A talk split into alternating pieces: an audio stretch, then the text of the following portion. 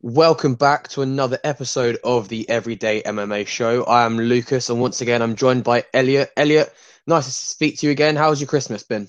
Oh man, it's been all good. It's been all good, man. Just a proper, proper chilled one this year. I don't know about yours. Yeah, no, ours was quite. Our house is a bit of a bomb site at the moment with construction work, so uh, not the average Christmas here at the Edwards house.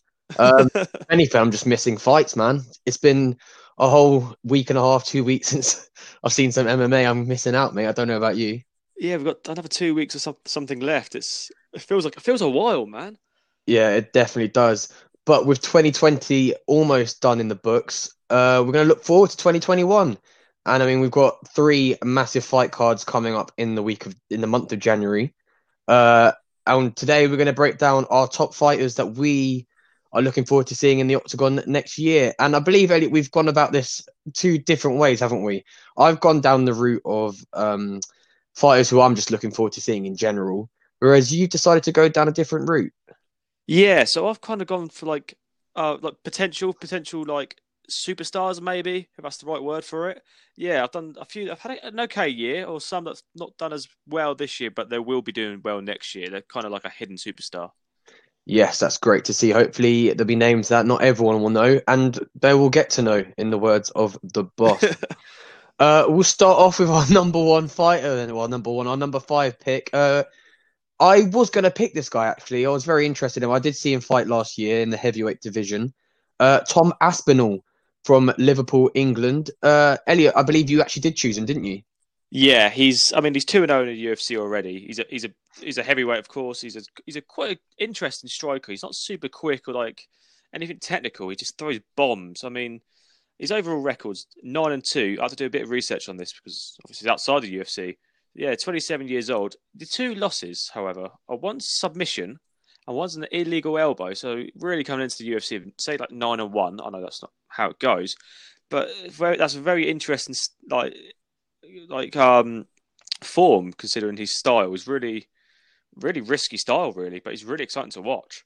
Yeah i did i did see him fight uh, jake collier back in july and i wasn't i wasn't expecting much from him i won't lie to you but the way he did take down jake collier who used to be a middleweight fighter like this wasn't his first fight in the ufc or anything he had been about and it only took him 10 strikes to put down the big guy jake collier. And uh, what was more impressive is that he came back in in um, october and fought mm. Alan uh, Baudot, and he uh, also knocked him down in the first round. I think he's a very heavy, like you said, he's got very heavy hands. I think he's an incredible striker. To be fair, I remember when I was watching the Collier fight, he threw a few knees as well. He's moving about like a light heavyweight, maybe even a middleweight, but to be doing that heavyweight, it's something you know you've got to really appreciate. And I think he's someone you've definitely got to look out for for next year. Uh, he does. Does he train with Darren Till along those lines? I th- I think so because I remember Darren Till like, kind of giving him a shout out before the fight, and I think they they do some Muay Thai together. I'm not too sure because they they've got quite a similar style. I just think Darren Till's a bit more technical about it. Yeah, you've got to be a bit more technical if you're lower if you're that lower weight than Thomas. Yeah, of course. Comes in at 256 pounds, the big scouser, six foot five as well. He's he's making a name for himself. Obviously, obviously he's early doors in the UFC. Um, obviously that heavyweight division is a bit wishy-washy with fighters at the moment. I think obviously you're looking at Jon Jones coming up to the division that will make it a bit more interesting. But Tom Aspinall will definitely throw his weight about, and I think he's someone you've definitely got to keep an eye on because, like in the heavyweight division, anyone can knock out anyone. It just takes one good punch to the jaw and you're out cold. And I think Tom Aspinall is definitely showing signs that he could be someone to to be reckoned with in this division. Um, is there anything else really? Obviously, he hasn't really can't really say much about him except that we're looking forward to fight, seeing him fight again. Uh, is there anything else you really want to say about him? Really? Um, to be honest, mate, it's just interesting who he's going to fight next. I mean, it'd be interesting to see him versus the winner of the Dos Santos' last fight, which I can't remember the night name. He's the big French guy. Oh, Gane. Yes, yes, that would be, a good fight. He did, to fair, um, he did very well in his last fight. Uh, I was surprised at how well he did against someone of that kind of level in the heavyweight division as well. He's he's also another fighter who I could have easily put on this list, but mm. Tom Aspinall does take that number five position. I think he's going to have a very good year if he keeps up the way he's doing at the moment, and uh, hopefully won't be too long until we start seeing him fighting bigger and better names. Right then, number four. obviously Tom Aspinall was a very interesting pick, but I'm gonna go with someone a bit bit more well known in the UFC. Uh, we're gonna go with Calvin Kattar. Um, Calvin Kattar, obviously in the featherweight division, had a very good 2020. Two fights against Jeremy Stephens and Dan Ige. That Dan Ige fight was absolutely mental. Ooh. 25 minutes of just pure leather hitting each other. yeah. Um, Calvin Kattar obviously has his big fight against Max Holloway on the 16th of January. That's got to be one of his biggest fights that he's going to have. Do you not agree, Elliott? Well, probably the biggest. You're talking about this the featherweight goat, really, aren't you, with Holloway?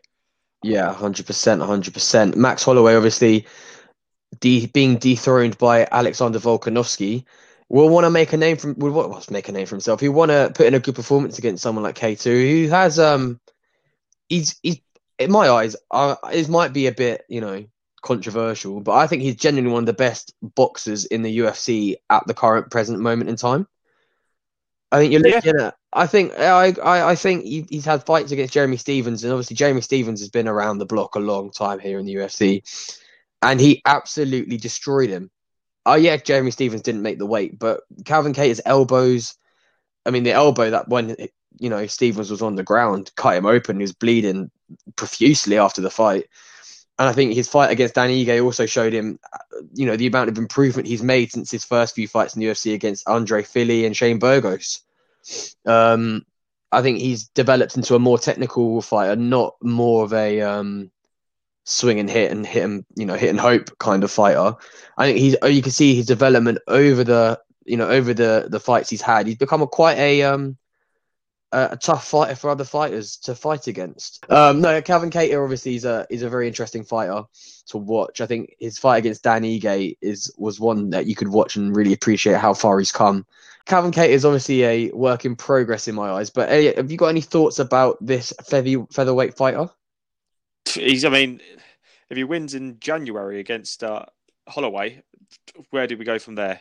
He's you've got him against Volkanovski if he wins, of course, for the belt and that well, that'd be a war because how Volkanovski fights. I mean, the featherweight featherweight fights are usually quite good. Maybe they don't get enough credit, but I'm just I'm completely open to see where he where he goes. I, I can't call the Holloway fight. I really can't. That'd be a very close fight as well. To be fair, I'm very much looking forward to that. Obviously, Max Holloway needs to kind of put in a performance after losing his title to Volkanovski. Say, just say, Kattar does beat Holloway he goes for. Do you reckon he'd go straight in for a title shot? Do you reckon that's what's next for him if he wins against Holloway? Doesn't he? Because Holloway coming off the loss against Volkanovski, maybe Ortega's up there in the mix. I believe Ortega's next up for a title fight in that division. I'm not too sure, but I think you could either throw Calvin Kattar into a title fight against Volkanovski, I don't think he's genuinely ready for a fight against Volkanovski in my eyes. I think he still needs to work on his on his stand up game a bit more. Obviously, Volkanovski can take it down to the ground if he needs to, and that's where Calvin Kattar really struggles. I think he's most of his fights are usually on the stand up. He likes to keep the fight standing, and you know the only fight he's you know really troubled him were fighters who took him to the ground. You've got his last loss against Zabit Magomedsharipov. You would have no idea how long it took me to get that name right. Hmm. Um, Zabit, obviously, he can take it down. He's a very good ground game fighter as well, and I think that's where you can really see Calvin's weaknesses shine. Uh, hopefully, I believe he's been working on his jiu-jitsu and his wrestling and his ground game, but I think Volkanovski will probably give him a very tough fight, as will Max Holloway. Uh, is there anything else you really want to say about Calvin Kattar? No, I think you pretty much sums it up. Yeah, well, Calvin Kattar is due to fight Max Holloway on the 16th of January next year that'll be a very interesting fight for us all to watch. Uh, Elliott, I think we're rushing through these very, very quickly, but we're going to go straight into our number three pick. And I believe you've got the dream Chase Hooper. Yeah. Oh, yes. T- uh, Chase Hooper. I mean, this guy could take a beating because he is, let's be honest, dreadful standing. It's it's hard to watch sometimes. He really gets hurt. to watch if you fear oh, for him. God as soon as he takes that to the ground, he's won it. He's insane at jiu-jitsu. It's it's not even comparable to like anyone else. And I think he's a featherweight as well. You know. Uh, I believe so. One forty-five. Yeah, he's a featherweight. Because I also think he's a bantamweight because how small he's like how just how small he looks. I mean, not height wise, but he just has no definition. He's he's incredibly thin. Yeah, he's like your best mate trying to get into the octagon. He's six foot one. He's he fights 145 pounds, and um, yeah, as you did say, his stand up game is something that you know needs less to be desired for. It is it's scary watching him on the feet because you do worry for him. But like oh, you said, yeah. as soon as he brings you down, you might as well just tap out straight away because there is no chance that you're getting out of his grip, unless, of course, you're Alex Caceres, who actually beat him in yeah. June. Um, Chase Hooper, obviously, I think he's obviously the youngest fighter on the UFC roster. He was born in 1999, and that makes me feel incredibly old. I don't know about you. yes, yeah, massively, man. How are people fighting in 1999 in the UFC? But um, he's currently four and uh, three and one. Sorry, three and one in the UFC. Um, all of his fights have, you know, obviously highlighted how good he is on the ground. And his next fight obviously is yet to be announced, but he did fight recently, well, on the last UFC fight card against Peter Barrett. It was a well, a comeback to say the least, wouldn't you say, Elliott? Yeah, it been it was all going one way, wasn't it? Chase Hooper just taking a bit of a beating standing. Then he done. Then he just as soon as it went to the ground. I mean, you, you really saw who's superior and who really has a bit got like the superstar potential. Yeah, I think I think I was looking on doing the rounds on social media. People were putting this fight as one of the biggest comeback fights of the year. Um, Peter Barrett, obviously, you know, he, he, does like to throw his weight about in that division. I think he did give it to Chase Hooper very, very strongly. And I did think at one point the ref was going to call that fight, but you know, Chase Hooper hung on in there just about, managed to bring him down and get the submission on the heel hook. Where do you even see Chase Hooper going into next year? Because obviously he's one of those fighters where he has his preferred way of fighting. You know, he's he will take you down and he will keep you down and he will beat you up while you're down. He obviously needs to work on his stand-up game, but obviously that you've got to really, really, really get that stand-up game on point if you're going to, you know, come against anyone else in that division, especially if you're going to try and push for a title fight or even well, say title fight. If you want to push up into the rankings, you're going to come against people who will keep it standing fighting up and you know you're going to get found out incredibly quickly. So I think his stand-up game is something he needs to work on if he's even going to attempt to break into the rankings next year. Wouldn't mm. you agree? Yeah, but I think because because how tall he is, it doesn't have to be this guy who's got to stay in the inside. Um, he's what did you say, six one? Yeah, six one. It's not necessarily about the power, but just how he goes about um like the stand, uh, standing game. It'd be yeah he's just got he's got to work on it appropriately as opposed to trying to rush it and just have like absolute brawls for his first fight. I think yeah, you can't really say much more about Chase Hooper except that he's a very ta- obviously you can't deny the talent is there.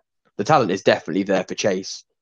Yeah, but you've got to kind of think he's going to get found out if he doesn't work on his stand-up game, and you can't start giving him, you know, oh, what's the word I'm trying to find? You can't give him that kind of hope that you think he's good enough to be standing up in the UFC. Because if you look at fighters, uh, it's a bit off topic. For example, we're going to look at uh, Ronda Rousey.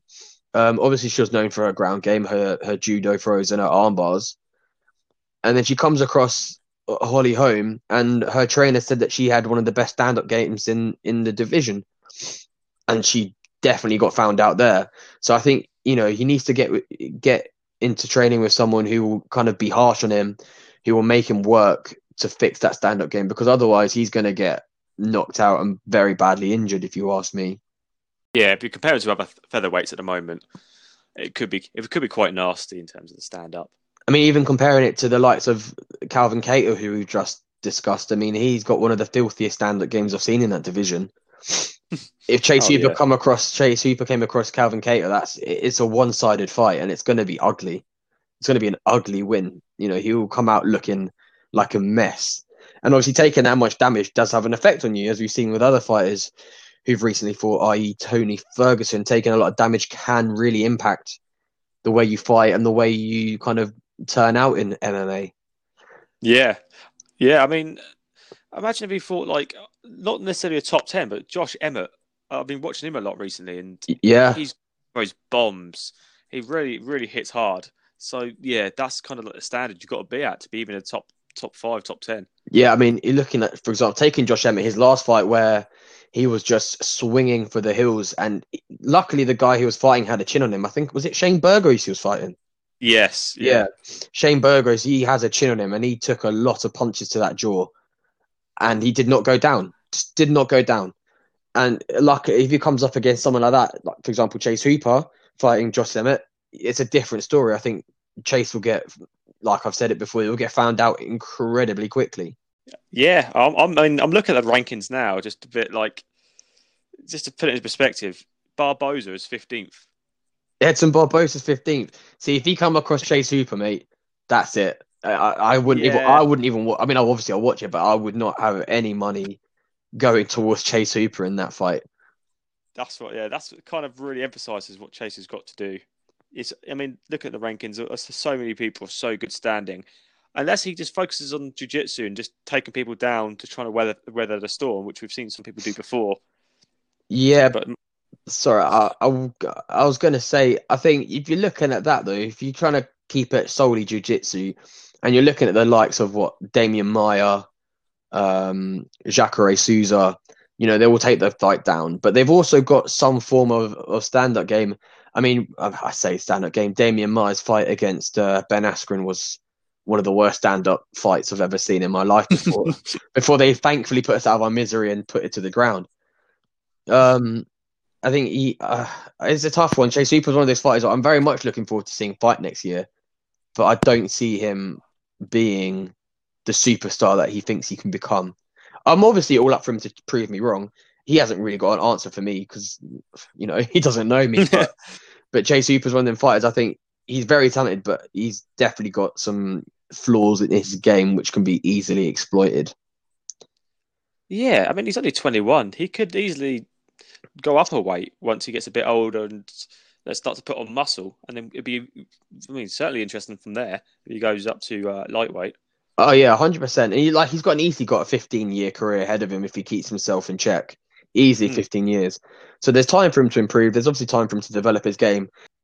One thing I could criticize the UFC on is the way they hype up some certain fighters when they're just not ready for it. I mean, if you're looking at successful fighters, they've managed to do that. You've got Conor McGregor, um, even recent ones like Khamzat Chimaev. You know, the UFC pushed them, and obviously they've been able to prove themselves. But Chase Hooper, obviously, the first fight he had that was obviously of some talent. You're looking at Alex Caceres, and Caceres beats him on a decision. So I think you know maybe he's a bit too young. Maybe he's a bit you know not I say experienced enough. Maybe he hasn't he isn't ready to be pushing towards the rankings next year. But I think next year will be a very interesting year for him, just to see how he um just to see how he performs and see how far up he can get. See if he gets a few wins under his belt next year, maybe fight two, three times next year. There's no reason why he can't, you know, be asking questions of the rankings. He fought twice last year, or this year even, sorry, and you know, won one and lost one. So he, you know, there's definite improvement there, and I'm very much looking forward to seeing him fight next year. Um, yeah, that's Chase Hooper, the dream, all over and done with. Hopefully, he can keep the dream living until the end of next year. that was so bad, but we're going to keep moving on, Elliott. We're going to keep moving on. Um, I think we're going to have to go for our number two pick, really. And we both picked this fighter, an incredibly popular fighter in the UFC as well. Um, he's a bantamweight fighter. It's the Sugar Show, Sean O'Malley. Ooh, you say popular. I know a lot of people kind of turned against him a recent, recent after the Chito Vera fight. People can say what they want about Sean O'Malley, Elliott. Eh, people can talk, people can chat shit, but Sean O'Malley's one of my favourite fighters at the current moment in time. He's absolutely unbelievable. I think I haven't seen someone with that amount of arrogance since Conor McGregor did it, and I think he's he's being able to show it as well. I think if you're looking at his fight against Marlon Vera, it is unfortunate what happened to him, in my opinion, because obviously he picked up an injury during that fight and he wasn't 100% before Vera took him down with the elbows. But I mean, if you're looking at his fight against, for example, Eddie Wineland, Oof. where I've seen one of the coolest knock, you know, walk off KOs since Mark Hunt. You know, he, the talent's there. He also fought, well, he fought three times this year. You know, he had a, about a year, wait, two years off his last fight before Jose Quinones was in 2018 against Andre Sukumatath. That's definitely butchered, but we'll move on. Um, yeah, he had a two-year layoff, and he came back in March for the and the Adesanya Romero card, and he won performance of the night with that uh, with that fight. Went on to fight Eddie Wineland in June, so only three months later, picking up the, another performance of the night bonus against you know Eddie Wineland, who obviously is a very very experienced fighter, knows what he's doing, and got absolutely sparkoed. yeah. So you know, uh, I think Ed, he's got to obviously have a rematch with Marlon and Vera next sometime next year, which would be fucking interesting to watch. But I mean, what more can you say about the Sugar Show, Elliott? His style is so attractive to fans. The way I don't think he has a kickboxing background at all, really. But for some reason, he seems to throw kicks like anyone else in the division. It's so interesting to see. He's super quick, the colourful hair. It's just his background outside of the octagon is just a bit awkward. I don't know if you've seen him in like the embedded episodes and stuff. He's got a bit of a crazy lifestyle. I've seen I've seen a few videos here and there. Yeah, um, I think he's one of them fighters who's loud inside the octagon and outside the octagon. He mm. will make noise. He will call out people. I mean, he was even having a spat with Cody Garbrandt after his knockout of Eddie Wineland. Obviously, there was um, I say unfortunately we were treated where we saw two disgusting knockouts. One from Sean O'Malley and the other one from Cody Garbrandt on Assunção. Obviously, them two were, were rumored to be fighting each other after that fight card in June. And I said it then and I said it now. I don't think Sean O'Malley would have a chance against Cody Garbrandt. Not at this moment in time, anyway and obviously he got brought down to earth with his loss against Marlon Vera, but he still remained to be cocky. I still think he's got the ability to push up, and I think you know I'm going to say it. Lucas's unpopular opinion of the week. He can be, he can be featherweight champion, bantamweight my, champion. I, my apologies. I think he could be bantamweight champion. I said the same. I said the same. He's gonna. I think he's gonna be a future champ. A few, a few more years once he's kind of matured up in terms of his fighting style. I think so too. I really do. I think he has the arrogance and he can back it up as well in the in the octagon. Not every, you know, you can't spend your whole life going unbeaten unless your name's Nurmagomedov. But I think Sean O'Malley has got one of the loudest mouths in the UFC at the moment, and I think he's using it. Obviously, you, being loud in the UFC can allow you to get you know a bit further ahead in your career quicker than other fighters. It definitely works, and I think the UFC have pushed him since his performances on the Ultimate Fighter and Dana White Contender Contender Series. Um, obviously, he's one of those fighters where his style, like you said, does attract people. I mean, he likes to throw spinning heel kicks. He likes to go high. He'll go low. He'll throw spinny shit all time, all the time. And I think he's one of those fighters that you know, if if for a casual fan, you know, you're not going to be interested in your Chase Hoopers who who's just takes you down and, and you know break your leg. You've got you know Sean O'Malley who will straight up walk towards you, spark you out with one punch, and walk away again. And I think mm. that's that's what you know in in the in the words of Dana White, they'll make you a needle mover. You know, you. I, I think I've got to do a Dana White quote of the week each week now. I think I've started this. um, yeah, he's uh he's one of those fighters that will capture the casual fans' attention and obviously the the more dedicated fans' attention.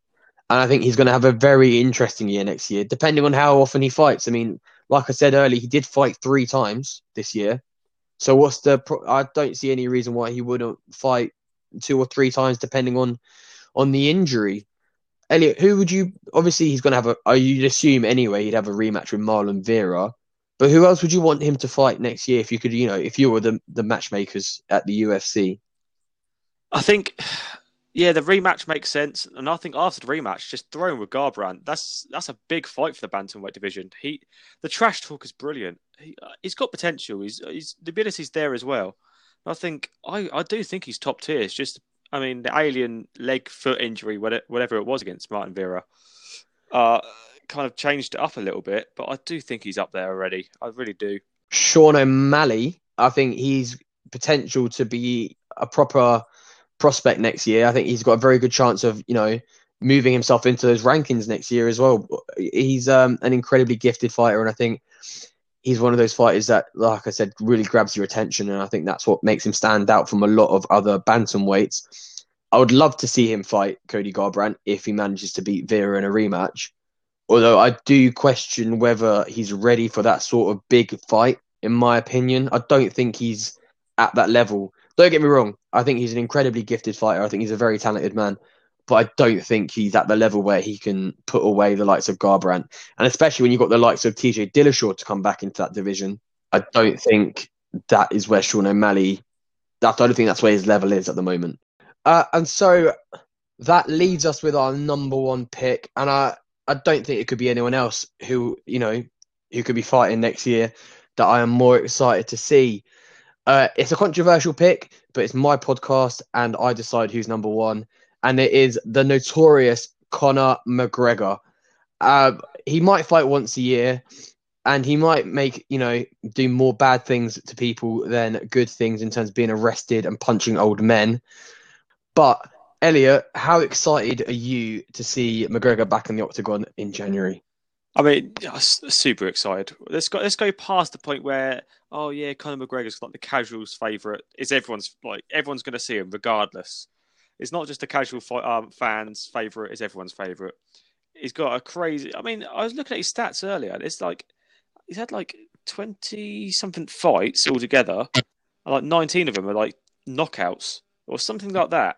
It's... Yeah, his record's twenty-two and four, um, and he's you know he, you could go through his catalogue of fights from the Aldo knockout to Eddie Alvarez, Chad Mendes, you know, the list is endless. I haven't been more excited to see someone fight than the last time Conor fought back in January this year when he fought um, Cowboy Cerrone. I, I mean, like you said, he's not only just a casuals' favorite; he's everyone's favorite fighter, and I think he's really helped put mixed martial arts on the map as a you know a sport to be considered seriously, and not just how some other people like to call it human cockfighting. Yeah, uh, he is coming against a very tough opponent though in the time in the likes of Dustin the Diamond Poirier. Now these two have fought before, if you didn't know already. Conor McGregor picking up the W back in 2014, which was actually the last time Conor didn't main event a UFC show, and they're going to run it back in January. I think this fight will be a lot more closer than than the last time they fought Elliott. Yeah, I mean, this is a different weight now. It's that lightweight as opposed to featherweight. I would rather see McGregor at lightweight because he keeps talking about going up to feather, uh, welterweight, which I think he fought Cerrone at welterweight, if I'm not wrong. Yeah, he was. They fought that at welterweight. Um, I think it'd be interesting to see where he goes after this fight, whether he'll stick around in the lightweight division or if he'll go back up to welterweight. Um, I personally think he should stick it out in the welterweight division purely because I think he's done it already in the featherweight, won the title, went up to lightweight, won the title. And you can talk about the Khabib fight, but Khabib is on an entirely different level to any other fighter in that roster, in that division, let alone the whole UFC. And I think you really have a go at cracking the welterweight division. I think you've got some brilliant fights you can make at welterweight, especially against uh, Jorge Masvidal, which I think would break all sorts of records in the UFC, if you ask me. But how do you see him coming up against Dustin Poirier? Do you reckon Dustin will have a well? Does he have a chance against Conor? You know what? I keep changing my mind. I think of of course he's got a chance. I mean, look at the people he's beating him. He's beaten Gate Gaethje, he beat Hooker earlier this year. He's beaten the big, big, like these big strikers, man. I I do think he's got a chance. However, McGregor's one in a million in terms of the UFC. He's a superstar. He's got that left hand that can end anyone, and he could be losing the fight, and he could just land that. I'm I'm so interested to see where this fight goes. I keep changing my mind. I honestly can't call it. Similar to the um the Kattar Holloway one. I, I can't make my mind up. I don't know who I'm going to bet on. When the fight first got announced, I did say Poirier has this in the bag. I was proper team Poirier. I think one thing you've got to re- uh, look out for is McGregor's gas tank. We know he likes to gas after the third, and I think that would be if he manages to keep his stamina under control, he has a very good chance of beating Dustin Poirier. I'm talking as if Poirier is a favorite, and I think genuinely the bookies will probably put McGregor as a heavy favorite against Poirier. But I think if you're smart and you know your UFC, you know your mixed martial arts, Dustin Poirier is a very, very versatile fighter. He can take a lot of damage. He can throw a lot of damage as well and also he's got the ground game, which is vastly better than Conor McGregor's. Uh, I think he's a jiu- he's definitely up there in terms of jiu-jitsu. As you saw against Dan Hooker, was always used climbing his back, putting him in guillotines covered in blood. like he's not scared to take it to the ground. And I think Conor McGregor, obviously, he's been working on his ground game. I mean, there's no chance he hasn't been. Uh, it'd be ignorant and naive not to.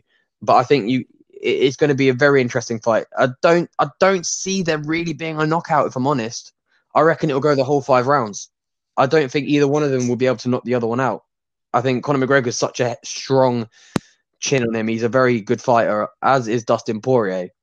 I think the one thing you could say that would give McGregor the edge, and I have mentioned this before, is the damage that Poirier took in that Dan Hooker fight. That does do stuff to your your body. That does affect the way you fight. And I think Conor McGregor's got a very good chance of you know doing more damage and possibly. I'm not I'm not saying it couldn't happen, but you could get the stoppage as well, like he did in 2014. Uh, Conor McGregor obviously he's been very active on social media. He's been he's been you know he loves to chat on Twitter to to, to the fight fans. Uh, the only question I've got really to ask you is: Do you reckon he's going to retire after this fight? I mean, for the sixth or seventh time, uh, you know what? I think he's I think he's a new man now. I think he's quite the way he's gone about this fight is really mature. I, I think he's going to fight. He's going to carry on fighting. I think he's got a few more fights left before he has a little hissy fit again. Yeah, I, I did like the way how gracious these two have been in terms of agreeing to fight each other because originally it was going to be outside of the UFC for charity. Yeah. And Big Dana White was like, wait, no, no, no, no, no, no. You fight for the UFC. And I think it does open up the question: it, it, Could this be for a title belt? I, it'd be interesting. Poirier's up there. I'm looking at the rankings now, and I think he's well, just the one after um, Khabib. Charles Oliveira's got to be up there.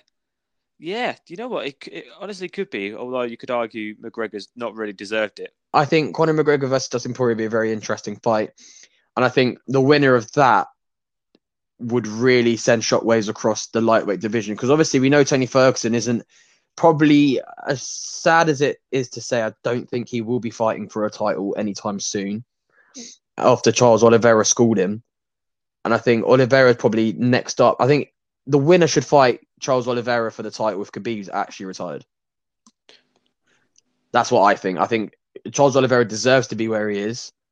I think Conor McGregor versus Dustin Poirier is a very good kind of either title fight or a title eliminator, in my opinion. I don't know what you think, Elliott. What do you think? Can I throw in Gaethje versus Oliveira to fight alongside McGregor? Oh, Poirier, of course. The, the, winner fights oh, each other for the belt.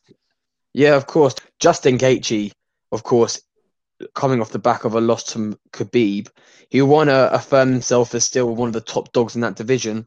I think it all comes down to what Khabib's doing because obviously Khabib sat there on 29 and 0. His legacy is to finish on 30 and 0. And I think obviously Khabib wants to have that that super fight with George St. Pierre. Obviously, that wouldn't be for the lightweight title. So it's looking more and more likely that Khabib will vacate his title, in my opinion. And then, like you said, you have Justin Gaethje, Oliveira, and you have McGregor, Poirier. But then, where the hell do you throw Michael Chandler in all this? You know, there's just so many variables that can change in this division that I think it's almost borderline impossible to predict what is going to happen after the 23rd of January, depending on the winner. I mean, there is rumours, but I don't know how true these rumours are that Hooker and Chandler will be on the McGregor card. Of course, I did. I think I I shared that with you, didn't I, on on Twitter? You might have done the other day. You might have done actually. Yeah, I I did see that. I also saw Michael Chandler versus Dan Hooker could be on the on the card, and that would just hype that card up even more. I'd be so gassed to watch those two go at it. But of course, the main event is McGregor versus Dustin Poirier, and if we make predictions now, are we going to stick with him, Elliott? No, no, I, no. I, I, keep changing my mind, man. I keep changing my mind. Guys, let us know what you think about this main event fight on the 23rd. McGregor Poirier, it is borderline impossible to choose who's going to win. I think they're both deserved winners in their own respects, and they're both, you know, they both deserve to be where they are. And obviously, I think the money that they make from the fight is going to charity. Am I right? To the Good Fight Foundation, which is Dustin Poirier's charity. Um, I think if you're going to say one final thing about Conor McGregor, it is the fact that since the COVID outbreak in March in the UK, he has been nothing but spectacular in terms of helping with charities. He was out, he was seen distributing PPE to to to frontline workers who needed it in Ireland. I think the the man's really turned a cornerstone, and I think he's really deciding to show how much he actually does care about other people and that he's not all about this persona that he puts on the UFC. So it'd be interesting to see how he acts after the fight, whether regardless if he wins or loses. I can't put into words how excited I am to see Conor McGregor fight next year. Guys, that is our top five fighters we're looking forward to seeing next year. Elliott, is there anyone, you know, any honourable mentions you want to throw out there that you're looking forward to seeing next year that we didn't cover earlier?